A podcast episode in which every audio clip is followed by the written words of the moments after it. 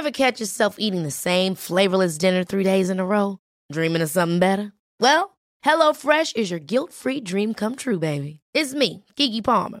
Let's wake up those taste buds with hot, juicy pecan-crusted chicken or garlic butter shrimp scampi. Mm. Hello Fresh. Stop dreaming of all the delicious possibilities and dig in at HelloFresh dot com. Let's get this dinner party started. Cool fact, a crocodile can't stick out its tongue. Also, you can get health insurance for a month or just under a year in some states. United Healthcare short-term insurance plans, underwritten by Golden Rule Insurance Company, offer flexible, budget-friendly coverage for you. Learn more at U H one dot com.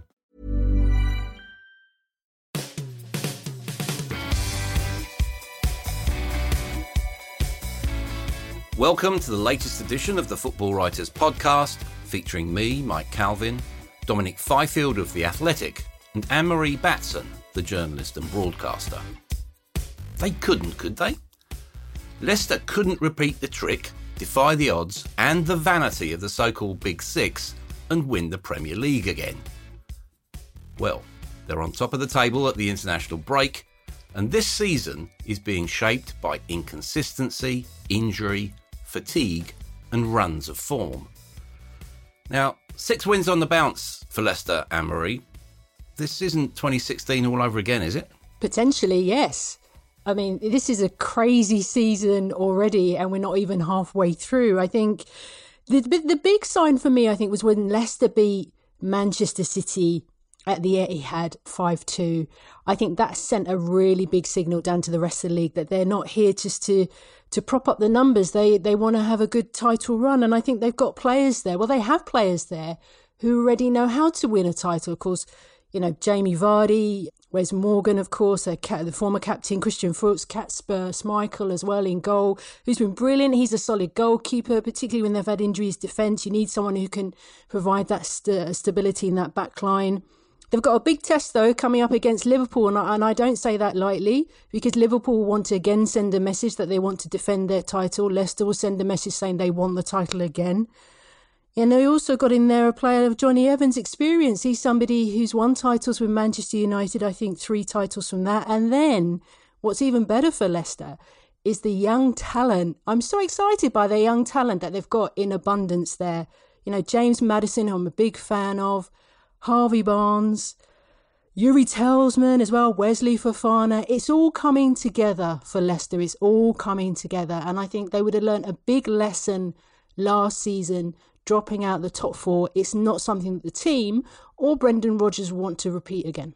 Yeah, speaking of Brendan Rodgers, Dom, obviously a lot of focus will be on him. What do you think he will have learned from that narrow failure of Liverpool's title challenge under him? that that it's never over until until the last minute. You never, you can never feel as if things are, are completely going with you. You always have to be sort of wary on on the odd slip. It's look, it's it's a completely different scenario for Rodgers now. But he, I mean, we should also bear in mind that since since his Liverpool experiences, he's he's gone off to Scotland and he's he's become accustomed to to winning trophies and and and, and knowing and finding out what it takes to. to get over the line at the end of the season. It was it was quite early in his managerial career when he when he suffered with Liverpool back in twenty fourteen. But he's got that weight of experience behind him now. He's he's established himself as one of the best, most tactically astute coaches in in the top flight. He was a fine choice when Leicester appointed him post-Claude Puel. Last season, okay, it ended on a downer with, with, with the form post-lockdown, but actually, if you look at the season in a whole, the progress made was remarkable. And integrating new young players, as as Anne-Marie suggests, in, into that setup has really, well, set up Leicester for the for the future, for the next few years. And they can afford to even lose a star, one star performer every summer, and then they're not it's not detracted from them too much. There's so much going right at that at that club. I, I, I wonder ultimately still whether their squad is going to be deep enough to sustain a proper challenge this year. But then actually, when you think about it, they've got so many injuries at the moment, and they've and they they're having these youngsters come in and, and, and excel. People like Fofana just just plucked from Ligue one straight into into the Premier League and, and, and doing wonderfully well. So that will offer some hope that they have the depth to maintain the challenge. And yeah, there'll be tests to come, not least after the international break, but the momentum is with them. Yeah, I suppose if you look at the underlying reasons for their improvement over the last couple of seasons, well, they've always been notable for really good recruitment. I think the recruitment has gone to another level in many ways. Mm. Anne-Marie, you know, you mentioned earlier on Wesley Fofana, only nineteen, uh, only three goals conceded in his seven games. Now, there's an interesting parallel here. He came from Saint Etienne. Now, Arsenal took William Saliba from the same club. They seem hesitant about using him to the point of paranoia. He's not even in their squad, which is mad because he he was he cost over twenty, I think it's twenty-five, twenty-six million. What Leicester do, and is this a lesson for the rest, that when they recognise talent and invest in talent, they keep faith with it. Leicester have clearly invested money quite shrewdly from the sales of Harry Maguire, N'Golo Kante, Danny Drinkwater to some extent as well, and, and Ben Chilwell, and then you've got the result of that is having these youngsters come through like Wesley Fofana. It astounds me that he's nineteen years of age and he already, for me, looks like the signing of the season because he's just been able to slot in, make that role his own already, and he's coping admirably with all the injuries that's been going on with Leicester and taking it to his prime. So I think, yeah, with Saliba, there are things happening in the background with William Saliba. He lost his mother around about a year ago. He's found it a little bit hard to cope with that and also getting settled in England. Not that I'm using that as an excuse, but I think Arsenal are just taking a little bit more time just to ease him into the country and, and then get him used to, to playing for a new team as well. But then you, as you rightly say, Mike, Leicester have shown that if you can, there is a way of bedding a young new player in, particularly a player that's come from abroad who's not used to to being playing in another country, getting used to the culture, the language, the football style, the pace of the Premier League as well, because it's the best in the world. It can be done. It's just a shame that with Saliba it hasn't worked out in the way that I think Arsenal and Arteta have hoped, but I'm prepared to give them time and keep enjoying watching uh, Wesley Fofana do th- what he does best. Yeah, I suppose if you look elsewhere within that squad, Dom, you've got other examples of shrewd recruitment. Cengiz Under, you know, he's becoming freer from injury that hampered his time at Roma. You know, I think he spent three years there and didn't really fulfil himself. And at the other end of the spectrum, you've got Jamie Vardy. Is he the perfect advert for not extending your international career? Yeah, you could argue that, definitely. I mean, there have been times when England have regretted his decision to retire, perhaps a bit prematurely from, from that stage, but the bit part role that he was enjoying with England wasn't enough for him to fulfil him. And actually, it, it, it clearly has had a, a beneficial effect on his on his club form. He's, you know, he, he as, as a player on, on the pitch, he is key to everything Leicester do. His cutting edge is as sharp as ever. I mean, it's it, some of the goals that he scored. I know he missed a penalty this weekend, but but he's some of the goals he scores and, and, and the fear in, in which he he strikes in opposing back lines, and it, to the extent that they, they they almost change the way they play. Leicester are, you know, wary of of the, the threat that he poses. I mean, that that is key to everything Leicester do and and, and their entire approach. And yeah, if Leicester are going to sustain a challenge this season, then you'd imagine that Jamie Vardy would, would be leading their line and scoring twenty plus Premier League goals. And he's he's well on course for that already. A Golden Boot winner last season, and, and you know, a, a player who's Indian, the Indian summer of his career has just been extended two, three years now. Mm. You know, as, as I said, Leicester at the top at the international break, Anne-Marie, but there are more problems than ever surrounding the international programme because of the pandemic. We have the unique situation in Denmark, which probably affects half a dozen or so Premier League players, and specifically in this instance, Kasper Schmeichel. So if Kasper Schmeichel goes with Denmark during this break, he misses Leicester's game against Liverpool on the restart on November the twenty-first. Now that surely is unthinkable, and isn't it reckless to continue international football with all the travelling involved during a pandemic? Yes, I, I, I think so. I think uh, we'll probably talk about friendlies in a bit. I have an issue with um, the friendly side of things. I think this is I just don't think you can treat this year as, as business as usual. And you rightly say, Mike, some players will have to skip international, the international fixture in Denmark because of, I mean, this is a new one for me, of a new strain of coronavirus moving from minks to humans, mm. which means that minks will have to be, it's quite a lot of minks actually, will have to be culled. And the government has said, our government has said, there is no exceptions to this quarantine policy. Whereas before, elite players, of course, could travel abroad. And if when they came back into England, they'd have to quarantine for fourteen days. That window has now closed. And I think the example that you gave there with Kasper Schmeichel, he's been quoted in the Telegraph saying that he calls this politics. He doesn't think this has a lot to do with the science and hopes that the government can come to their senses. It's such a difficult one, isn't it? Because the factor is that if it, if the players were able to go and play, like Kasper Schmeichel go and play in Denmark, there is that fourteen, you know, they would have to quarantine and then miss key games. And I think that's where Jose Mourinho has said already for Pierre-Emile Højbjerg will not be going. He will not be travelling to Denmark purely because of this fourteen-window quarantine, because he will miss out on crucial games for Spurs. And FIFA have already confirmed that they said at the beginning of the pandemic that clubs are allowed to withdraw players from international squads over coronavirus concerns. But it's not just Danish players that are affected by this. There are Swedish players as well, Icelandic players. Runnison at Arsenal, I mentioned Swedish players. You've got Victor Lindelof, of course, and Gylfi Sigurdsson at Everton. This is a mess.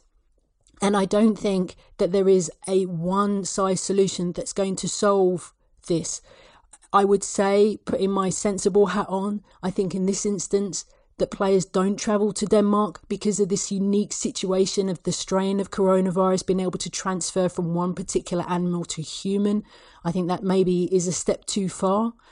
But I also think that they need to think about the next six months because international matches are not going to go away. It's a congested calendar. How are we going to manage players' welfare as well? The travel restrictions. Each country has their different travel restrictions or coronavirus restrictions or lockdown restrictions as well. I think there needs to be a forward-thinking plan about how this is going to be managed over the next few months or so, because I appreciate that international managers want time with their players, but this is an exceptional year, and maybe some of these international matches will not be able to go ahead purely because of this. Well, that's the nub of it, isn't it?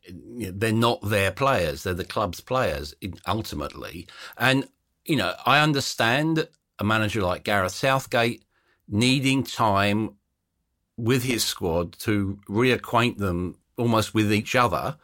And I would say that friendlies, which usually are... are pretty irrelevant anyway. I, I think, you know, they they should be scrapped, to be perfectly honest. And it's no surprise, is it, Dom, to see or to hear the angst of club managers going into this break. You've got players on pretty sophisticated fitness and welfare programs. They don't know whether they'll be followed. And again, no surprise to see Jose Mourinho warning Wales not to destroy the work they're doing with Gareth Bale.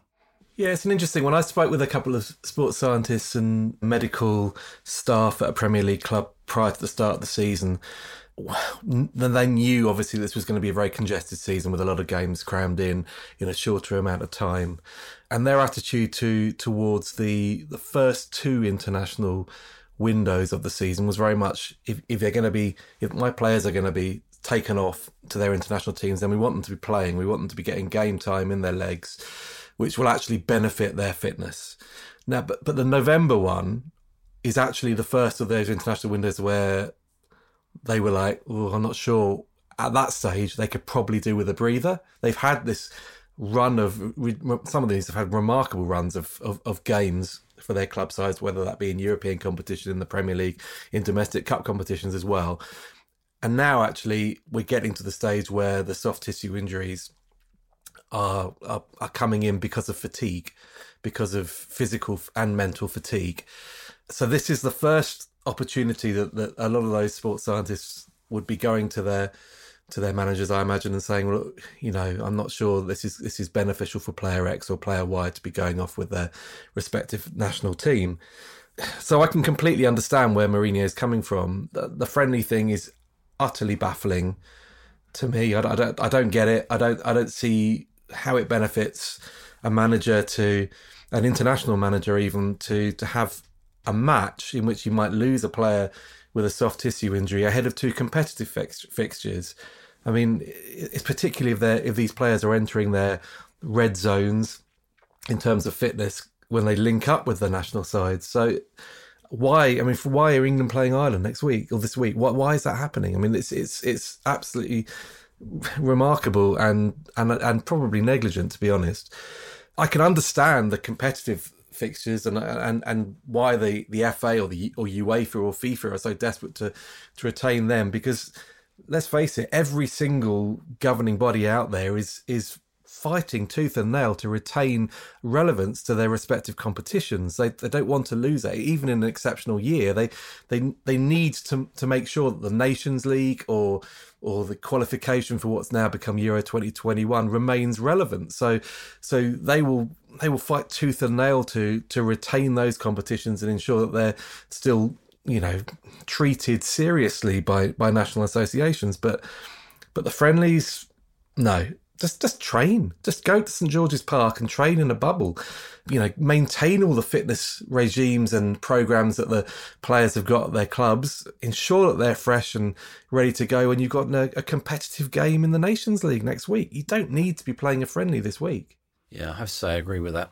But we're not going to stop this becoming a real point of, of issue. When we look at it, Anne-Marie, we've got Jurgen Klopp, Pep Guardiola, Ole Gunnar Solskjaer, all using this weekend to make the point about the demands on their players. Now, they've used that in the context of pushing for five substitutes. Is that a big club indulgence, or actually, is it sensible?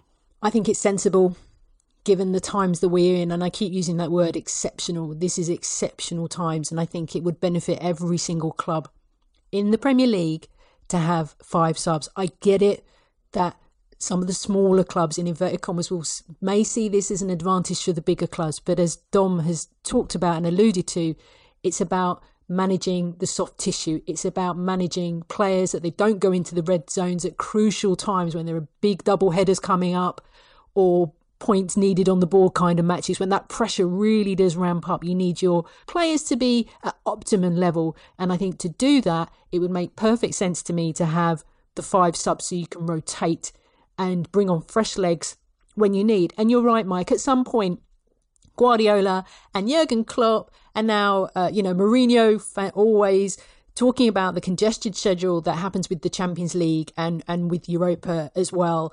And they've got a point. They also have to battle with the broadcasting schedule as well. I didn't realise when I was reading the reports about when Ole Gunnar Solskjaer had his mini rant about playing on the twelve thirty on Saturday, I didn't realise that he, or Manchester United, had approached the Premier League a month ago to ask if this match could be rescheduled or moved to the Sunday, and it was turned down. They saw a month ago that this particular match was going to be an issue, and they couldn't move it because of the broadcast issues or broadcasting rights. So at least he was looking ahead and raised the concern. It's not like he did it a few days beforehand. So, you know, you've got to give him some credit for that. But I think that, you know, the broadcasting demands, squad management, the calendar, coronavirus, player injuries, there's a lot going on at the moment. So if there's anything that the game can do to help ease some of that pressure by having five subs, I think it's a really sensible idea. Uh, can I leap in there? I, I completely agree with what Anne-Marie says on, on all of those issues, including the, the broadcasting scheduling, which can appear deliberately unhelpful sometimes. However, on the five subs rule, I just don't. I, I don't buy it, I'm afraid. I just it warps the competition beyond in the Premier League. Unrealistically, you, when you've got a situation where a big club can bring on five international players in the second half of a game, and we're not talking smaller clubs. We're probably talking fourteen out of the other twenty can't. Quite frankly, if you're talking about squad management, well, those managers of the elite clubs should be managing their squads by picking teams that are fresh at the beginning, that haven't been playing in midweek. They can do that. They've got the depth. The, I, I think it, the, the idea that you can chuck in five players of that calibre after, you know, late on in a game, just it, it just it completely detracts from the from the competitive nature of, of the fixture. And and actually, it also detracts from the spectacle. I mean, I was at Stamford Bridge last night, sorry, last week for the Champions League game against Rennes, where they can use five substitutes. And that second half just felt like an international friendly. It was it was so disrupted by the the number of people coming onto the pitch and and you know and the, and the use of these the constant the constant substitutions and everybody trying to readjust and work out where they were playing and who they were playing with. Now it was the second half was a complete non-event, to be honest. You know, I suppose, you know, Pep Guardiola used only one sub against Liverpool, didn't he? Dom, it's interesting you were talking to, to sports scientists. There was a point, Manchester United arrived back at four a.m. on Thursday uh, after that game in Turkey. Now, you know, in the days where we all used to travel with the teams, we were used to those bleary-eyed landings, weren't we? Fergie, when he was at Manchester United, trusted his players and they used to stay overnight. Is there a scientific reason why they have to dash back like that? Surely it's better to stay overnight, get the nutrition right, have some good sleep, and then come home. Look, it's, it's probably an argument, and clubs will probably differ. Different sports scientists will differ on this. But I, w- I would imagine that Manchester United sports scientists will have assessed the the two options that they had and... and deemed it better to be back in the air and, and back at Carrington, uh, where I presume, like most Premier League clubs, they probably have sleeping facilities anyway, as in beds, and maybe players could get some shut-eye when they when they get in, back into to Manchester, than staying over in Istanbul and, and, and having that lengthy journey time on the Thursday. I mean... They they will assess this. This, this isn't done randomly. The, the, the, these sports scientists are out there working out the best plans and planning as, as, as best they can. The unnecessary element of this was the fact that they had the early kickoff on the Saturday. Although, again, it's it is it is fairly crazy how how the scheduling of all this is, and you, you wonder whether whether maybe had had pay per, per view T V been scrapped for the weekend just gone, whether there might have been a logic, for example, of putting Palace Leeds, for example, as a twelve thirty game, two clubs that weren't in Europe in that week.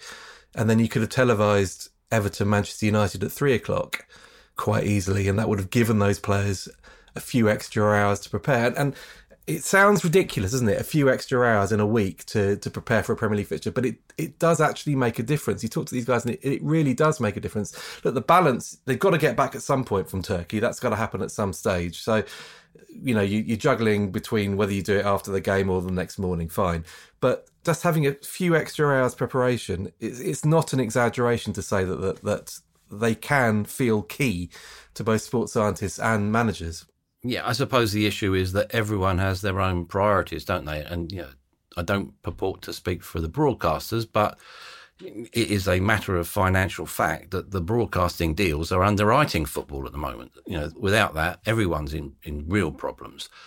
You know, going back to Liverpool, actually, Anne-Marie, now they're third behind Spurs on goal difference. They had another soft tissue injury, Trent Alexander-Arnold.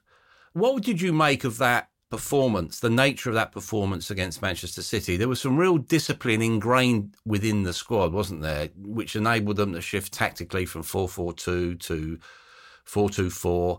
Was that a really mature performance by Liverpool? Bold and mature, for sure. I know, you know, before this game, there was the big debate about whether Diogo Jota or Bobby Firmino would play in that up front three. And I predicted, I thought Jota would play. I did think he would play, and I got told, no, no, no, Klopp would never drop Bobby Firmino because of the dynamic relationship that he has with Sadio Mane and Mo Salah, which I, I totally understand. They're a formidable trio, not trying to diss it whatsoever.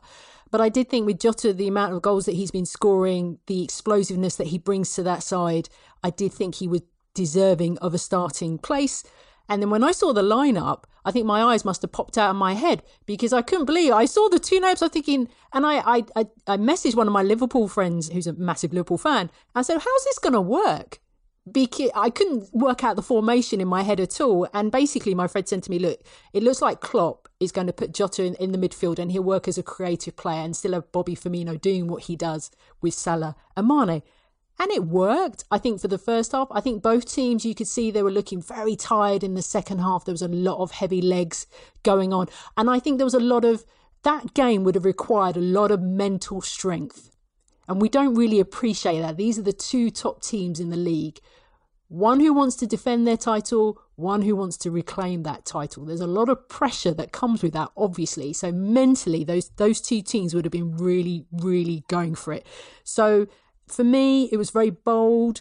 It's sad about Trent Alexander-Arnold. I feel for him because he is, I love him as a player. But then you've got Nico Williams who could come in and James Milner, who's just the most versatile player ever for me. So, yeah, I mean, I was expecting more. I've got to be honest with you guys. I, I was expecting a lot more goals, but I could see, in, as I mentioned in the second half, it was starting to lag a, a little bit for both teams. So I think, a, you know, a one-all draw was the right result. Yeah, I, th- I think that um, sort of downgrade in the second half basically testifies to the problems that we've been talking about for the last fifteen minutes. I think you've got to give some praise, Dom, to someone like Joe Gomez. He's had four different partners in the last four games. Put that into context uh, about of the City attack. You know, Gabriel Jesus, he's scored in six of his last seven Premier League appearances. But is he really a successor to Aguero? Where are their goals going to come from consistently? I think it's a bit dangerous to assume that anyone can can fill the void of, of Sergio Aguero by himself, given the sheer number of goals that he's scored over the years at Manchester City. You're probably looking at distribution of of, of goals across the team, and and, and and and to be honest, that's well, that's very, very plausible within what Pep Guardiola and the style of play that he gets his his team playing. I mean, when you've got a Raheem Sterling who's more than capable of scoring twenty, twenty-five goals a season, probably more. Jesus has, has just been has been brilliant of late and has always looked one of those players that that has has the potential to go and, and be that twenty plus goal striker as well. And you've got you've got these guys flying at you from all all corners, really. I mean, if you're a defender like Joe Gomez, you don't know where you, to look. You know, wh- who's coming at you next. It's City, when they're on song, have that sort of air of we are unstoppable here and, and attacking from all angles. You, I mean, I haven't even mentioned Mahrez, who can cut from one side and, you know, attack-minded fullbacks. Kevin De Bruyne doing what Kevin De Bruyne does in pockets of space that only he can find. It's that they're a frightening prospect. I mean, I don't think they're necessarily firing consistently at the moment, certainly in, in the in the Premier League, but that, that will come. That will come. Every, everybody sort of feels a bit as if they're feeling into this season and and the vagaries of it that we've we've already mentioned before. It's get, getting used to to how it's going to be for the next six, seven months. But City City are on a, an upward trajectory again. That they, they will get back into into contention right at the top, and, and Liverpool will be up there as well. So it, it's it's. It's brilliant to see, and it, and there will be times, you know, over the winter where the attacking play mustered by by City and Liverpool will warm us. Let's hope so. Let's hope so. I suppose if you if you look at it, Anne-Marie, team building is a bit like painting the fourth bridge, isn't it? You know, you you start one end and you get to the other and start again. When when you look at City, they're definitely more solid at the back, aren't they? Diaz and Laporte seem to be getting a good partnership. Uh, Cancelo's uh, probably a better all-round option at left-back. But balanced to get that, do they need a, a reboot in midfield? They seem a bit static there. You know, Rodri and, and uh, Gundogan together don't seem to really have... They seem to slow everything down. I agree with that assessment, actually, Mike. They do seem to slow anything down. And, and the beauty about City is that the explosive pace that they have in that midfield, once Kevin De Bruyne has got the ball or once Raheem Sterling's got the ball, nine out of ten times they're going to they're going to score a goal. And I think that's something that, that Pep will need to, to look at going forward. I agree with you about the the you know the Diaz and Laporte partnership. As long as Laporte stays fit, they need him to stay fit. He's going to be a crucial player for them in that in that back line for sure. I think they've pretty much kept a, a clean sheet between the pair up until the, the Liverpool game, of course, but they're a good partnership. He should stick with that partnership. I was a bit surprised, actually, just talking about, thinking about Kevin De Bruyne and missing that penalty yesterday. I think my jaw dropped to the floor. He'd be the last person on, on this earth thought I thought would miss a, a penalty for sure. But anyway, sorry, going back to the main point. Yes, they need to sort out the, the, the midfield for sure. I'm not sure, you know, Godwin, I, I, I've never been entirely sold on him, and I think it's starting to show now. But Man City have that luxury of having funds to be able to sort out situations. They're able to, dare I say, throw money to solve problems. So perhaps when the January window opens, or maybe in the summer, Pep Guardiola will look to bring in some new players.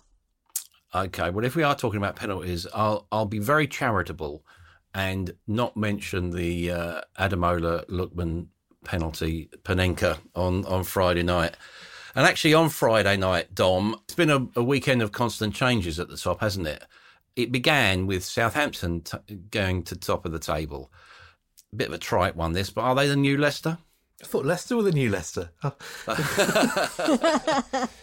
This is true. This it's is um, true. It was it's brilliant to see. It just just showcases the, the job that Hassan Hutel has has instigated over the last twelve months since the nine nil at home to to Leicester. They are a a, a team again, a, a team that of high press, a team of of players with, with points to prove. Players are pinching themselves probably at being in these in this position, but but absolutely thriving under his management. They they they personify the whole team style personifies the the head coach and, and his approach to to life, let alone football.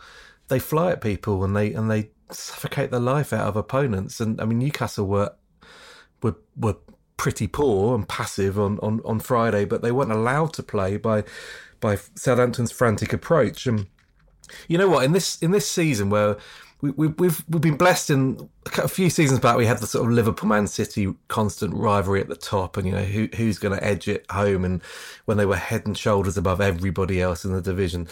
Last season was just a procession, even post lockdown, when when the title was as good as sorted out anyway. This year, what is sustaining interest at the moment? What is in in this alien environment that is football behind closed doors? is is the unpredictability of it all, and the fact that you can go through a weekend and have four different leaders of the top d- division is absolutely brilliant. It's a throwback to to when you and I, Mike, were watching football back in the seventies and eighties, pal. Um, yeah, it, it's yeah. it's absolutely it's that that is the breath of fresh air that you can have Southampton doing what they did on Friday, followed by Spurs on Saturday, or Leicester, or who else? Somebody else led the Premier League for five minutes in there as well, I'm pretty sure. It's it's it's, it's did they? Oh, probably. I I lose you lose track, don't you? That's that's the point. I mean, it's it's it is brilliant in, in that in that respect. Look, in time, I'm sure that you know the natural order will be restored, and we'll see Liverpool and Man City powering through the through the all comers and and and establishing themselves back at the top. But at the moment, this is great to see. It certainly is, yeah. About Spurs, Anne-Marie, this is the, f- the first time they went top since August twenty fourteen. It was a very Mourinho win at the Hawthorns, wasn't it? Courtesy of Harry Kane's one hundred fiftieth Premier League goal. Do you get a sense, there, Johnny Northcroft did a very good interview with him at the weekend, where Kane has been stung by the accusations that he's been a bit underhand in winning penalties? This is a tricky one for me because I, I I watched the Adam Lallana, Harry Kane incident over and over and, and I was trying to work it out. I was looking at Harry Kane's body language, looking at Adam Lallana's body language, looking at their positioning, and I'm trying to see, I'm trying to work out what's going on here. The one thing I will say is that Adam Lallana was very lucky not to end up injured himself because he helped, he fell from quite a height. And the way he landed, I thought he was lucky not to do his wrist or his arm and his shoulder. So that's the first thing. The way that I look at it is that, for me, Kane backed into Adam Lallana and then went down and won a penalty. That's all I can see. Whether or not, I'm not in Harry Kane's head. I don't know what he's thinking. I don't know if he's thinking that he's trying to foul Adam Lallana on purpose, or it was just a fluke, or what. I don't know. I can just take it how I see it.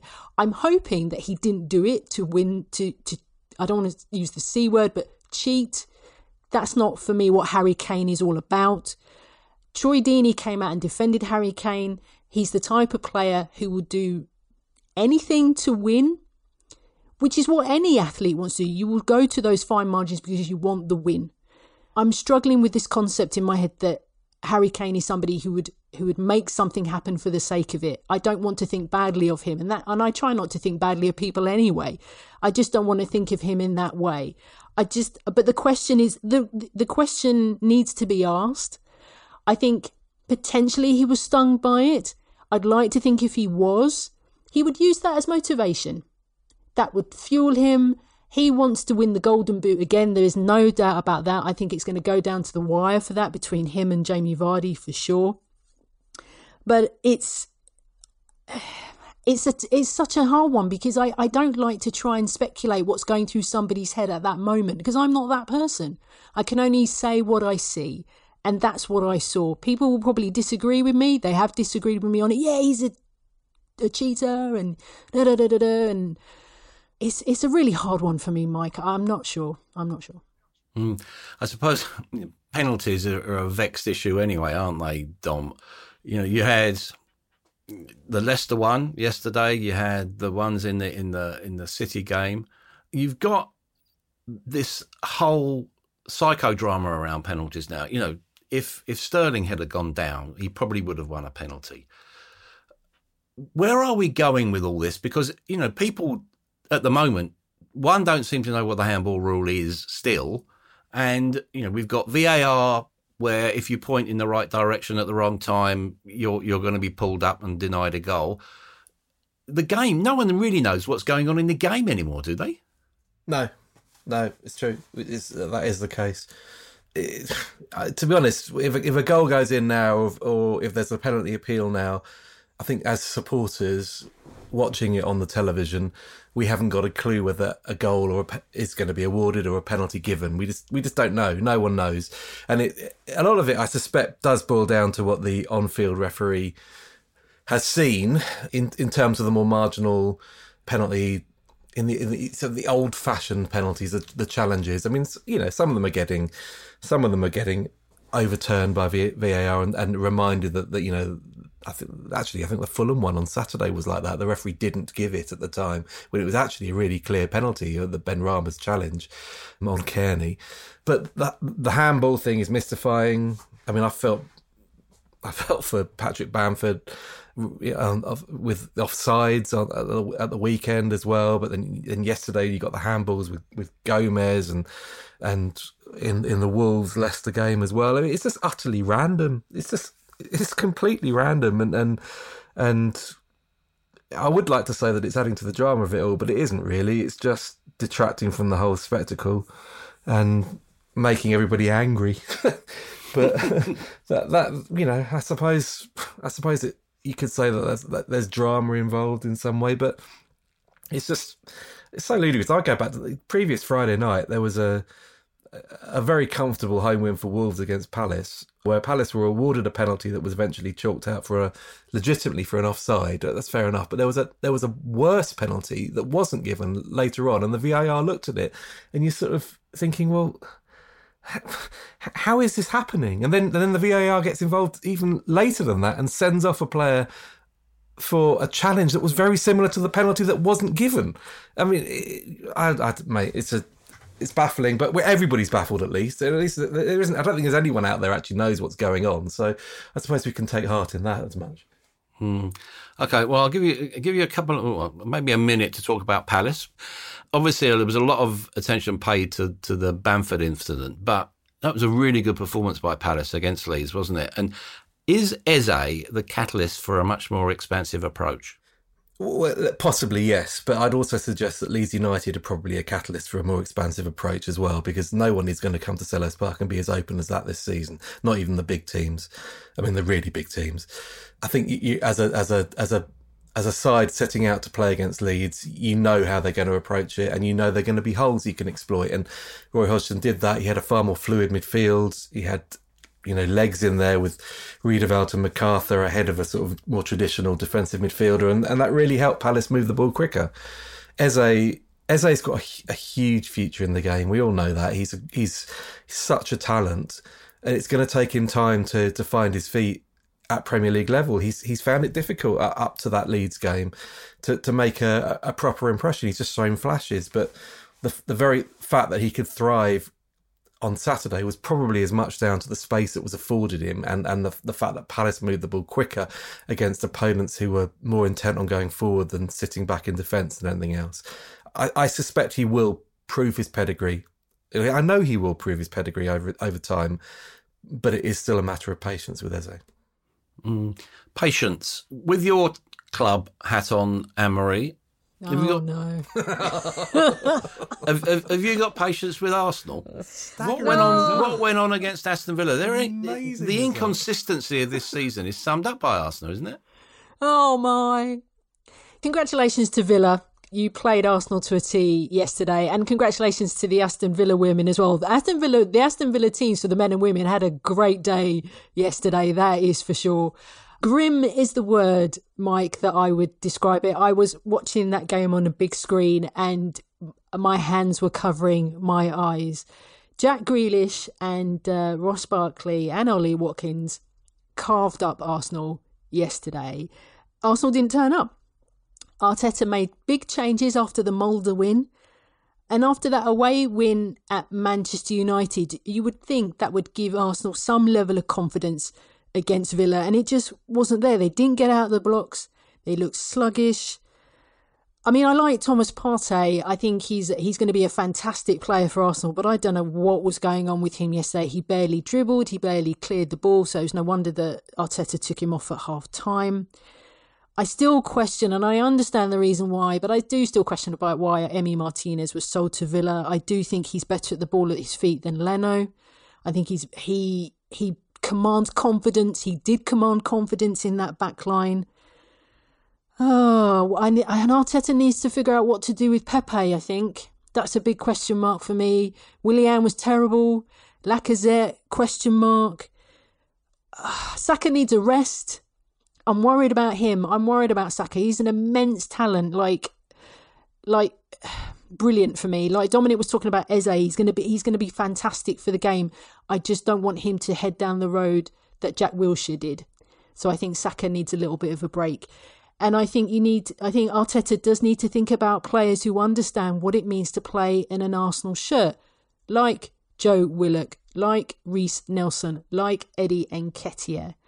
They just bring something a little bit different, a bit of pizzazz, a bit of arrogance to it. And, and that was sorely missing yesterday. And yeah, grim. Grim is the word when the whistle went up at full time.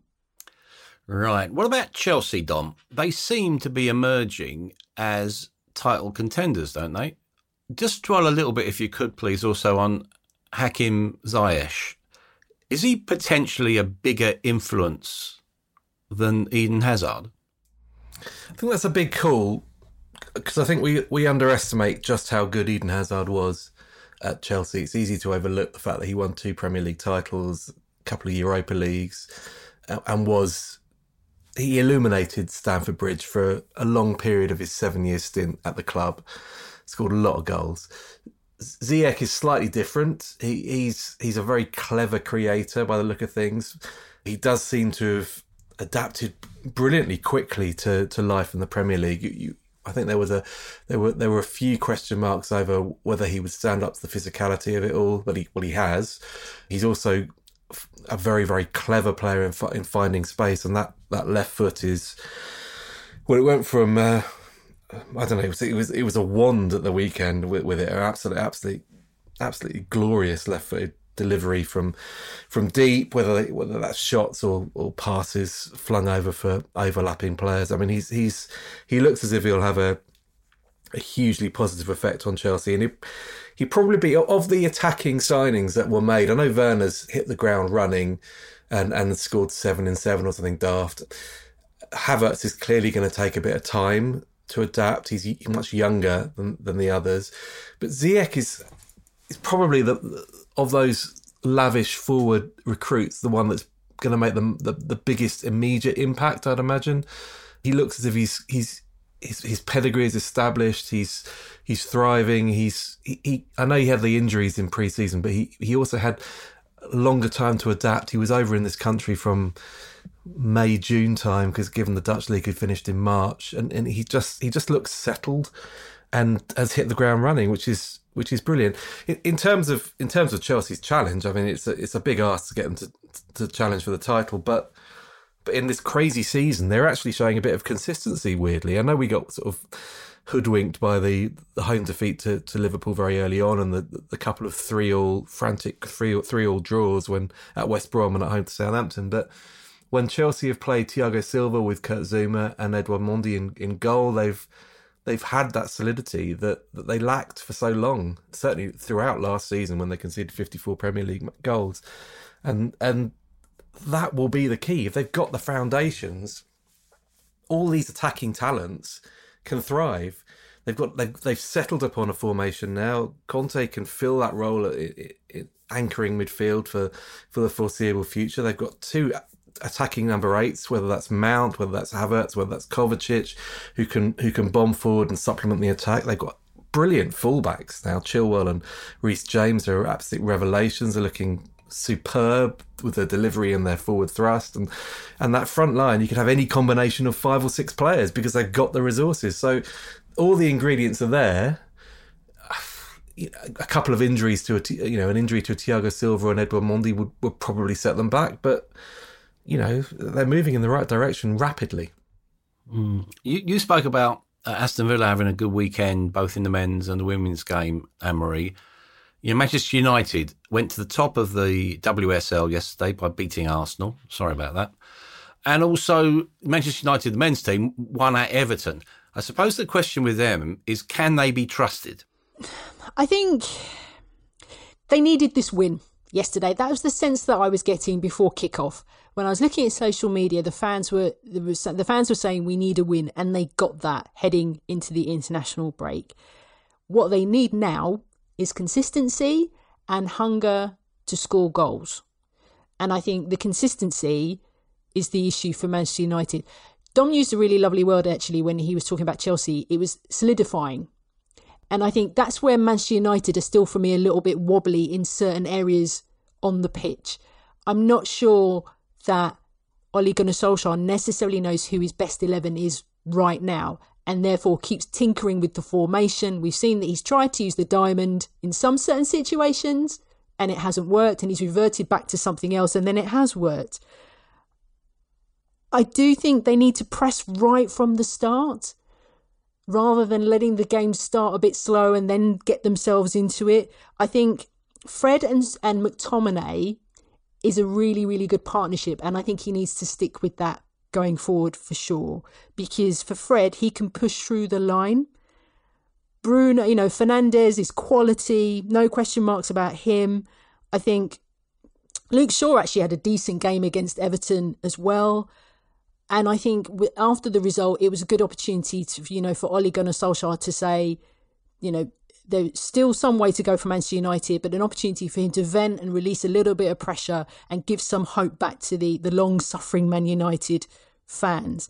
But the one thing I will say is the United cannot afford to have another shocker like they did against Istanbul.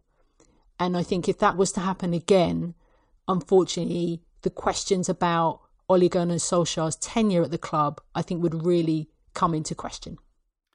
Yeah, I think this story is going to run and run. But, you know, let's try and pull everything together if we could. Our thoughts for the day. Do you want to start, Dom? I'm just going to apologise to Anne-Marie on this one because it's an Aston Villa-related one.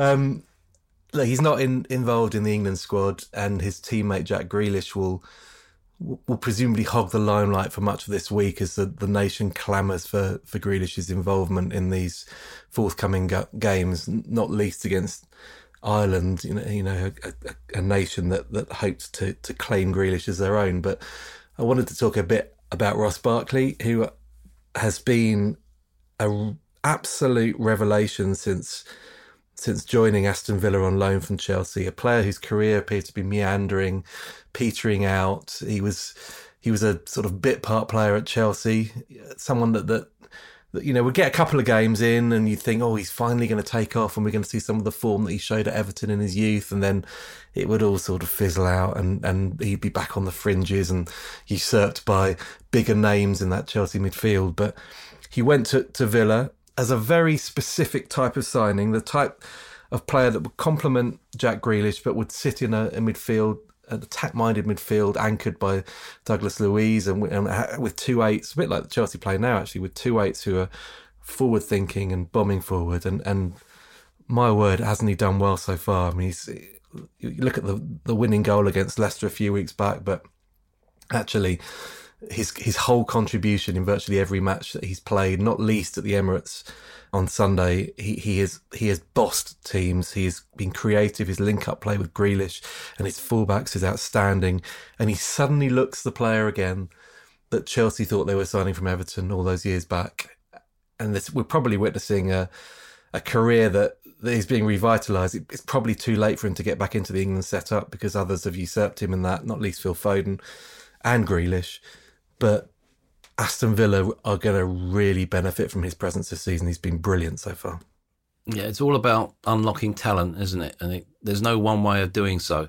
Anne-Marie, what would you like to tell us about? So my thought for the day is the mission statement that's been released by Ryan Reynolds and Rob McElhenney about their proposed takeover for Wrexham A F C. It's a beautiful piece of writing. If you haven't had the chance to look at it, please go to the Wrexham website and look at it, because I think it, it lays out exactly what they will want to do for the club. They talk about their goal. They talk about their guiding principles. They talk about hard promises. They always talk about beating Chester as well, which I think is brilliant, which is repeated several times. But you know what did it for me, Mike? When they talk about, they talk about what they want for the club in terms of investment, and they want it to be forward thinking and progressive. But they also recognise the importance of enhancing the club's re- reputation, but having the continued presence, for example, of the club's honorary president. I think that's a lovely touch. Recognising and being respectful of the Gresford colliery disaster, they said that will remain sacrosanct, which I think is quite, you know, that's a lovely touch as well. And also talking about that, you know, the story isn't about them. It's about the club. It's about the fans. It's about the community.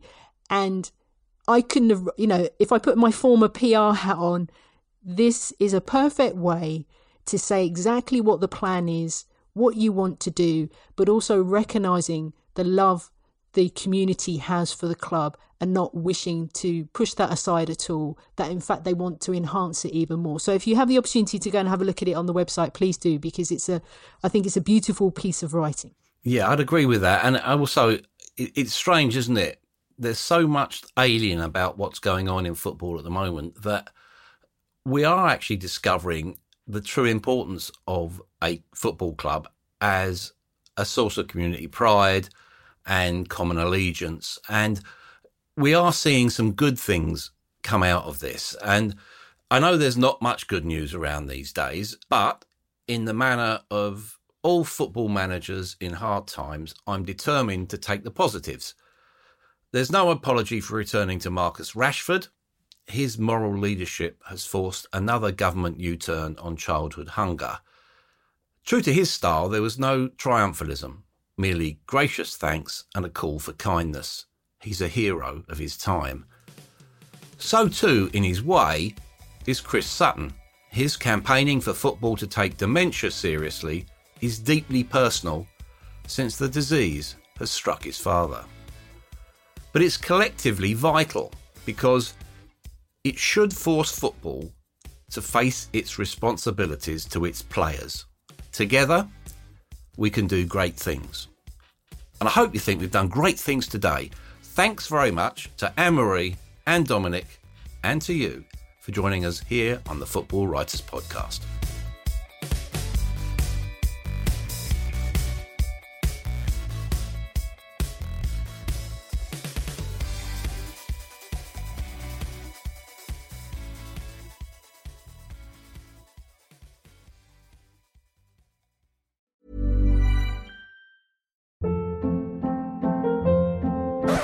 Up. What was that? Boring. No flavor. That was as bad as those leftovers you ate all week. Keke Palmer here. And it's time to say hello to something fresh and guilt-free. HelloFresh. Jazz up dinner with pecan-crusted chicken or garlic butter shrimp scampi. Now that's music to my mouth. HelloFresh. Let's get this dinner party started. Discover all the delicious possibilities at HelloFresh dot com.